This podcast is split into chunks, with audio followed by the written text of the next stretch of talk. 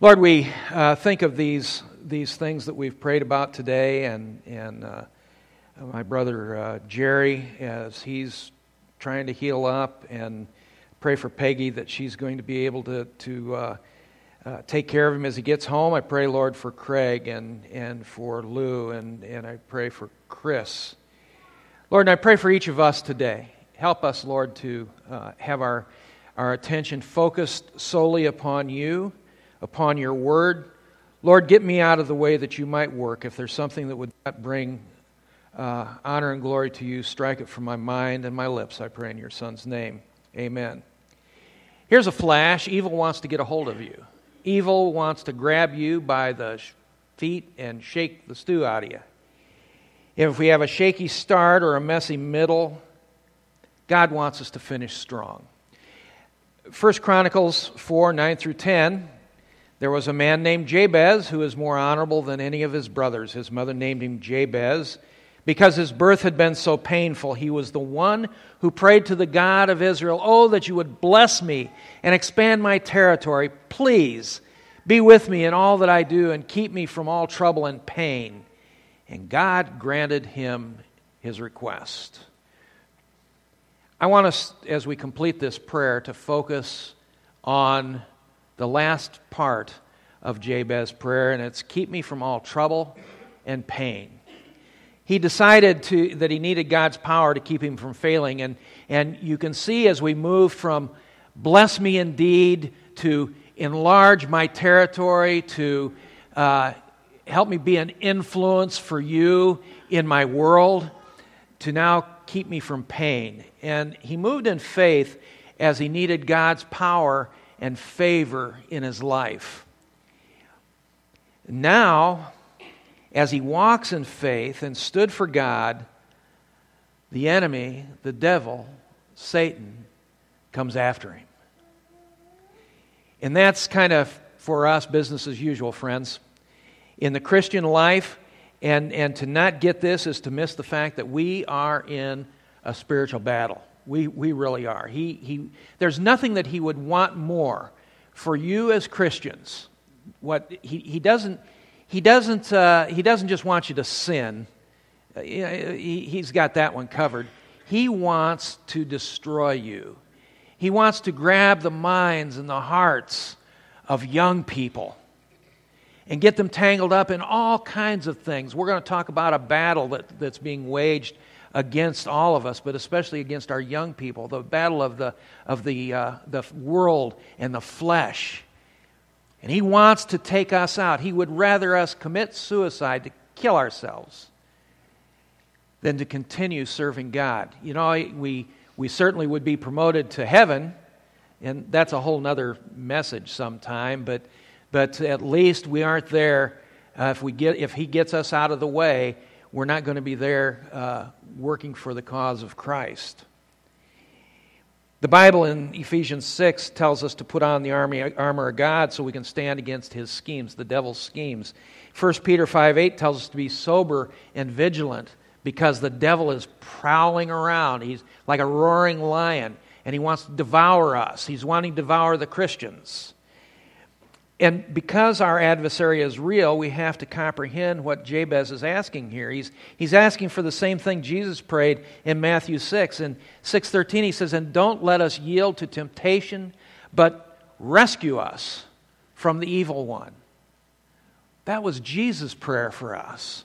And he's teaching us to pray that God will keep temptation away. And Jabez is saying, Keep away the things that will cause me to fail. Keep me from from anything that is that's even remotely possible of failing and, and help me to avoid them. So God is, is as, as God begins to bless our lives, friends, and the enemy strengthens his attack, that's when the struggles are going to start coming. You get faithful for God, He's going to attack you in your wallet. He's going to attack you in your job. He's going to attack you in your home. He's going to attack your children. You have grown children, you have adult children, he's going to start attacking them. He's going to attack your relationship between you and your spouse. He's going to be faithful. Get ready for it. Understand that this is his plan and don't succumb. Pray that God would keep you from that pain. Pray that he would he would help you to avoid any of that that's going to come against you. So I want to speak to the areas of temptation in our lives right now. And, and Jabez's focus here is God, you have to keep me from trouble and pain. And, and my plea is, I don't want to hurt my family. I, I don't want to hurt my family. I don't want to hurt my, my, uh, my wife. It kills me when I do something because of a thoughtless thing that I say. And my pride doesn't let me say, forgive me. You guys, you guys know what I'm talking about.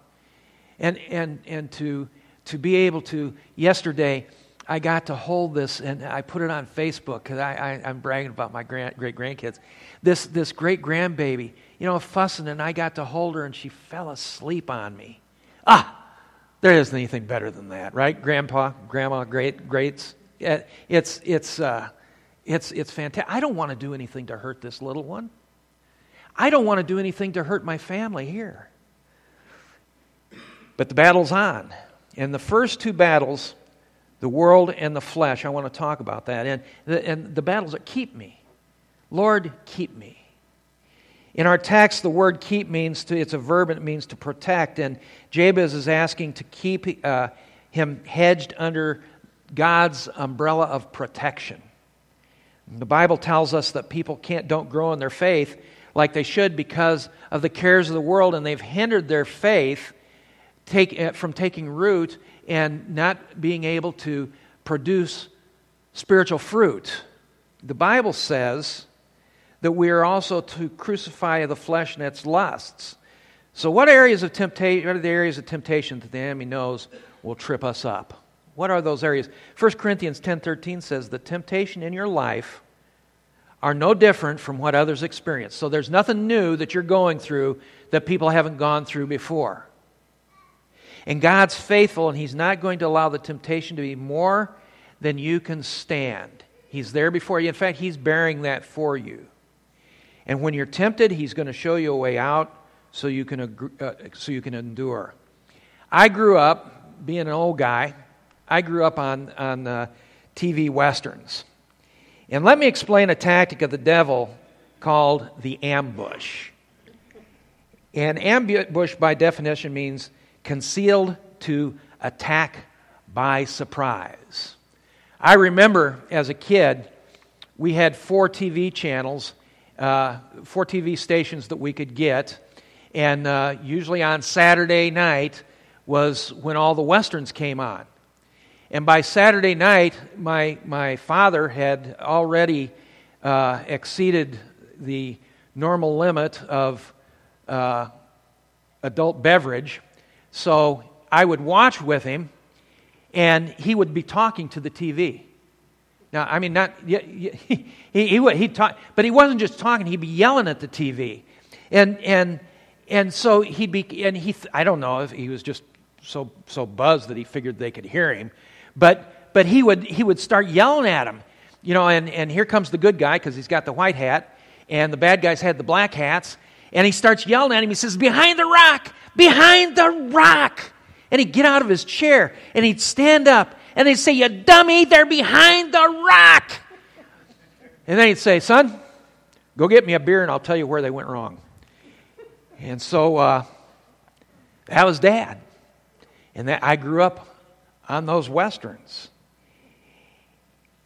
And he'd tell them, the good guys, that an ambush was apparent. And that's precisely how the enemy operates. He tempts us and then blindsides us with an overwhelming desire that lures us away from everything that's near and dear to the heart of God. Unfortunately, many men find this out too late or fail to heed the warnings that God rings out. And an ambush is a sneak attack in a war or backyards, in a snow fort. Uh, the, the ask, ask Ben about the snow wars with his kids in his, in his yard. It's, it's hilarious. Uh, uh, Joy was so full of it, uh, so had her fill of it, she, she went back in the house. She didn't, she didn't mess with it. But it, it's, it's funny to listen to Ben tell the story about the snow fight. The ambush comes from a Latin word meaning to place in a wood. And it's a hiding place in the woods behind a tree, which is the classic ambush point for the bad guy. And he's sophisticated. He's really sophisticated. Let me tell you about the ambush. And you guys, you men, I don't care how old you are, I don't care how young you are, I don't care how spiritual you think you are, the enemy's going to attack you and he will ambush you, the ambush of another woman. And the world and the flesh tempt us to sin. An interview was conducted of 246 Christian men, many of whom were in uh, Christian service. And they were ambushed in this area, and they found without question all of them had four of the same characteristics. The first thing is they didn't have a close friend who kept them accountable. You don't have a guy that you can, that you can talk to that will, that will hold you accountable for your life and your actions. You're opening yourself up for a real attack. Each of these guys quit having daily quiet times with God. They didn't spend time alone in the Word, they didn't spend time praying with God, and the devil tacked. They were spending significant time alone with a woman during the day. My door is usually open. If it's closed, my wife is outside. Um, I, uh, I think that it's very, very important that we hold these, uh, any, any meeting that you have, uh, with a woman. Uh, as a businessman, you ought to have another person, another woman, or yourself, another another guy, to just just to protect her as well as yourself. All of these guys, the fourth thing, all these guys absolutely were convinced it was never going to happen to them. I mean, my wife is just the perfect 10. My wife is this. My wife is that. We're so happy. We've got these wonderful kids and grandkids. Never put yourself, guys, in a position where you're talking with a lady by yourself. It's, it's, it, it, it's, it can be disastrous. Keep your office door open all the time. There's the ambush of money. Again, the world and the flesh tempt us to use money wrongly. Money by itself isn't evil. Nothing wrong with money. There's many Christians who God has blessed financially who have not only followed God's principles of money, but have used this as a way of being a blessing to other people. And we have, we have a number of, of folks in the church that have been blessed financially, and they are generous to a fault. 1 Timothy 6:10 says, "For the love of money, the love of money is the root of all kinds of evil, and some people craving money have wandered from the tr- what true faith and pierced themselves with many sorrows. So it's not the money that's evil, but if a person becomes greedy, they're going to stray from it. Greed for money goes out the window when we realize God provides for us. God takes care of our needs, not necessarily our greeds. Every once in a while, He'll sneak a greed in. But when we are faithful, God's going to bless. Well, how come this guy has this and I don't have it? Well, maybe you're not faithful. Maybe God chooses to bless you in another way. Maybe if you had all kinds of money, you would be irresponsible in how you handled it. As we walk with God in obedience, He's going to provide. And man, He has provided for us. Uh, time and time and time again, He has provided for us. Blew an engine in a car. Didn't know we didn't have any savings account. Had a had a two kids in, in school, and, and I didn't get a paycheck. I mean, we had to raise, you know, we, we ate what we killed. And so we didn't have any extra. How in the world we have we have we have this one car that I've got to travel in? How are we going to? I don't have the money. How's it going to happen? And a church says, you know what, John, we're going to take a off, we're going to take a offering, and we're going to start raising money for your engine. And and the checks started coming in, and it was a week, and, and we had a brand new engine in our car. That was of God. That was of God. God's given us the ability to make the money, and it, there, it, it belongs to Him, and then we give, it back, give back what God tells us to and supply for the needs of our family. So we got the ambush of another woman, the ambush of money, the ambush of a neglected family. The first two have shipwrecked many a home, but this is so subtle, most of the time it fails to get counted. I've known many Christian men who have placed their work and their hobbies in front of their faith and their family. And I've heard of preachers who have placed the church and the wants of the church members and sacrificed their kids, and they excuse it with, for, you know, the cause of Christ. An old preacher's wife once proudly, she did, she did, she was bragging about this. She said, God's ministry always came first. It always came first. We gladly sacrificed our family on the altar of ministry, and we would do it all over again. All four of their kids turned from God. All four of their kids have been divorced. Their children were also plagued with, with all kinds of problems. Their only daughter, at last count, was on husband number five. And she had a child from each one of them. Listen up, guys. Men. Granddads. Our calling and responsibility is job one. Our ministry is our family. I love you guys, but Sarita's always going to trump you. Always. Uh, when she doesn't, she's given me permission This is what we've been entrusted with, and it's the greatest gift God could give us besides Jesus. And listen to what the Bible tells us about our wives and children. Peter, Peter says in 1 Peter 3 7, he says, In the same way, you husbands must give honor to your wives. Honor. Honor is a, is a word of, of respect, a word of, of placing them kind of on that pedestal. And treat your wife with understanding as you live together. Okay, show of hands, man. Show of hands. How many of you guys, come out, and I, I want to see some hands. How many of you guys really understand your wife? Anybody? Really understand your wife? Liars won't be there, my brother. I've lived with this woman 50 years and I don't have a clue. I, I really, I don't. Oh, you know, I get the little things. You know, I know not to send a uh, anniversary card, love from the both of us.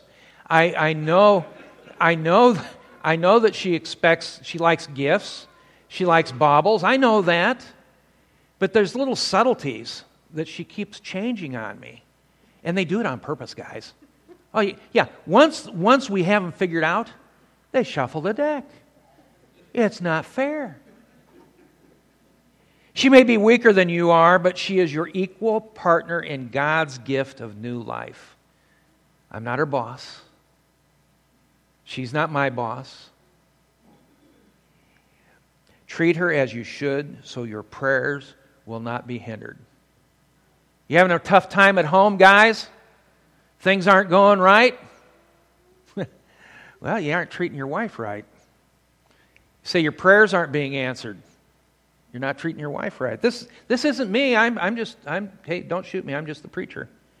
That's what the Bible says. So God's greatest reward to us as men is to be a daddy. Best thing that we can be, and that's his reward to us. And we're only the, the and we're the only one that our children will have. And we need to give our kids and our grandkids life direction. And that's okay, Mom. She's just fine. When I can't preach over a kid, I'll quit. Ladies, you're not exempt. You're not exempt. The devil attacks your heart and will attack your mind. Look at the life of Eve. Attack your heart and your mind. And he's so very, very subtle. James says, Lord, I know these battles in the world and the real are, and the flesh are real. But don't let me fall like other men. Keep me away from them. The constant, second thing is the constant struggle of evil. The ever present war with, with evil is not going to leave us until we get to heaven. So, Jabez, like Jesus is showing us not only to pray to keep me from evil, or uh, pray to keep me from evil, or lead me not into temptation, but deliver me from that evil. The word evil, kakos, means whatever is evil in character. It's like a malignancy. It's what's evil influ- in influence and effect. Psalm 1 2 says, But they delight in the law of the Lord, meditating on it day and night. That's how we do it. Stay in the Word. Have a hunger to grow in God's Word. Prepare your heart for godliness and stay away from sin. When Jesus died for our sin, he knew the presence of the evil one would always be with us. And so the idea of temptation is not that it goes away, but we learn to actively say no to it. Life, this lifestyle can only happen when we surrender to prayer and study the Word of God. And remember, Jabez became a Hebrew scholar, even though he was from the tribe of Judah. And scribes became the leaders of Israel in that day, and they, they thought so much of the man of God, they named the town after him. This active denial of temptation leads to a life of an active pursuit of holiness in our personal lives. Psalm 119 says, Your word is a lamp to guide my feet and a light for my path. You stumble around in the dark. You know, the, the, the, uh, that's why God gave us a little toe so we could find furniture in the dark. You know, uh, I'm expecting one of these days to have bunny, bunny slippers with headlights in them so I can see where I'm going. But God's Word guides us. It's a lamp to our feet. It shows us the path that we're to go. And evil is always going to be present. And Job was one of the greatest saints to ever live, besides Jabez. And, and to listen to what he says about God's Word stands on this subject. Job 28 28 says, and this is what he says to all humanity the fear, and that's reverential awe. The fear of the Lord is true wisdom. To forsake evil is real understanding.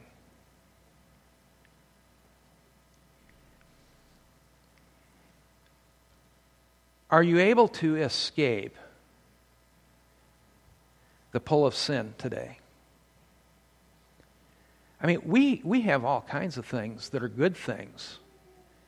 It's, it's, not, it's not just, it's not just the, the ugliness of life that is sinful.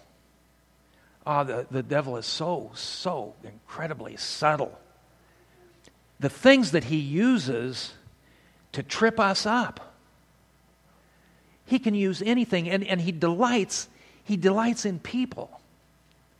He delights in the fact that, that one little thing gets said out of context and we blow up. And then the devil has us. Or our kids. Our kids will do something incredibly stupid. And, and you, you, there's, there's, no, there's no rationale. You can't reason with them. They're adults. They're not going to listen. And you say, What am I going to do?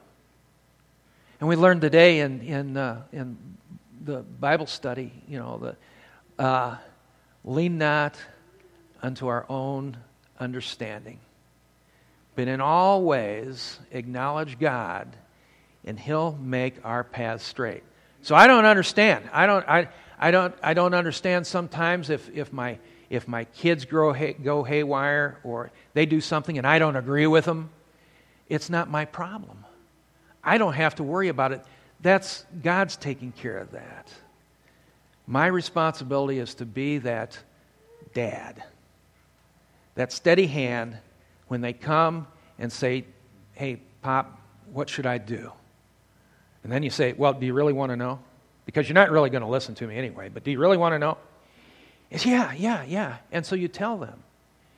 And it's heartbreaking when you give them this, this, these pearls of wisdom. I mean, they, the, because when you hit 60, you, you, get, you get really, really smart. You, Amen. 65, you get dumb again. Yeah. But, but the, the, the thing is that you, you, you pour out these pearls of wisdom on these kids and the grandkids, and they don't take your advice. They do the complete opposite of what you said this might be a good thing for you to do. And it breaks your heart. Yet God says, don't lean on your own understanding. You lean on me. Acknowledge me in everything. And I'll straighten out the route. I'll straighten out that path. I'll give you the bunny slippers with the headlights on them so you're not going to run into furniture. And, and his promises are, are, are good and godly and complete. You know, concluding, the Bible tells us that God granted him what he requested. God says, These are good requests, Jabez. Man, these are stellar asks. And I wonder, as we conclude this, this message, if you'll take, take these, these requests of Jabez to heart and they become our prayer as well. You know, like Jabez, it doesn't matter if you had a shaky start or that, that messy middle. God wants us to finish strong. And the, the Bible records over a thousand men in leadership positions. And I want to give three categories of how these men finished. Some finished poorly. That means they started well, but something happened in their lives and failure entered into it. Solomon neglected his wife and threw away his faith. Eli neglected his sons. Saul threw away his faith and his family. They finished poorly. They finished so so. This means they didn't complete what God called them to do. Hezekiah was one of them. David threw away his family, and both of these men limped across the finish line. And some finished strong. I want my epitaph to read, He finished well. Rocky start, messy middle, but I want to finish strong. These men were walking with God, they were giants of the faith Joseph, Job, Elijah, Joshua, Caleb, and Jabez. So, so the question is how do you want to finish, friends? How do you want men and women how, and kids? How do you want to finish? Do you want to finish strong? Or are you going to be ambushed? Or will you pray like Jabez, you would keep me from evil that I might not cause pain? Don't let us hurt our families, Lord, or des- desert our faith. Lord Jesus, please help us all to finish strong. And I'm, I'm of, the, of the mind that we certainly can do that. You know, as we finish this, this, this, this series, God. Uh, God wants us to pray these things. You know, bless me, Lord. Bless me indeed. Uh, Lord, uh, I want to be uh, I want to be a person of influence for you. And you can influence men and women and young people. Tonight we're going to have a bunch of little hooligans coming in here. And we are going to be able to influence these children for the cause of Christ. We see right in the front row an influencer in the life of this little one. Thank you, my brother, for being who you are for that little one. We are able to, we're able to be people who, who, are, who are asking to Be with me in all I do. You know, expand my territory. But Lord, keep me from trouble and keep me from pain. And I pray that I will not be an embarrassment to Jesus Christ, that my life won't be an embarrassment to Jesus Christ. Are you with me? Are you with me? Where what you say and what you do and the people that you associate with are the things that you do and say pleasing to God, or do you embarrass Him? Lord Jesus, I, I thank you for I thank you for your your love for me. Thank you for my lo- your love for my family here and, and at home. Lord, I know that uh, many times we will, we will uh, uh, live out a day and we, our foot slips and we sin. Lord, give us the courage to uh, confess that sin. And Lord, to have that assurance that we know because of what you did on the cross, you've forgiven us. Lord, if there's one here today that does not know Jesus as their personal Savior, may this be the day that they pray, Lord Jesus, I don't understand it all, but I ask you in the best way I know how, come into my life and save me. Save me from my sin. Save me from sin and save me to you. Lord, I believe when you died on the cross, you died in my place that I could live with you forever in heaven, and I thank you for that. The prayer doesn't save you, my friend, but if that's in your heart, you truly are a new creature in Christ, a new creation. Say, John, I've, I, uh, I've, I really have kind of sort of lived on the edge of shipwreck, and, and I want to do something about that. Understand this prayer of Jabez. Go to it every day this week. Pray that prayer. God is going to restore your relationship with Him church said, Amen.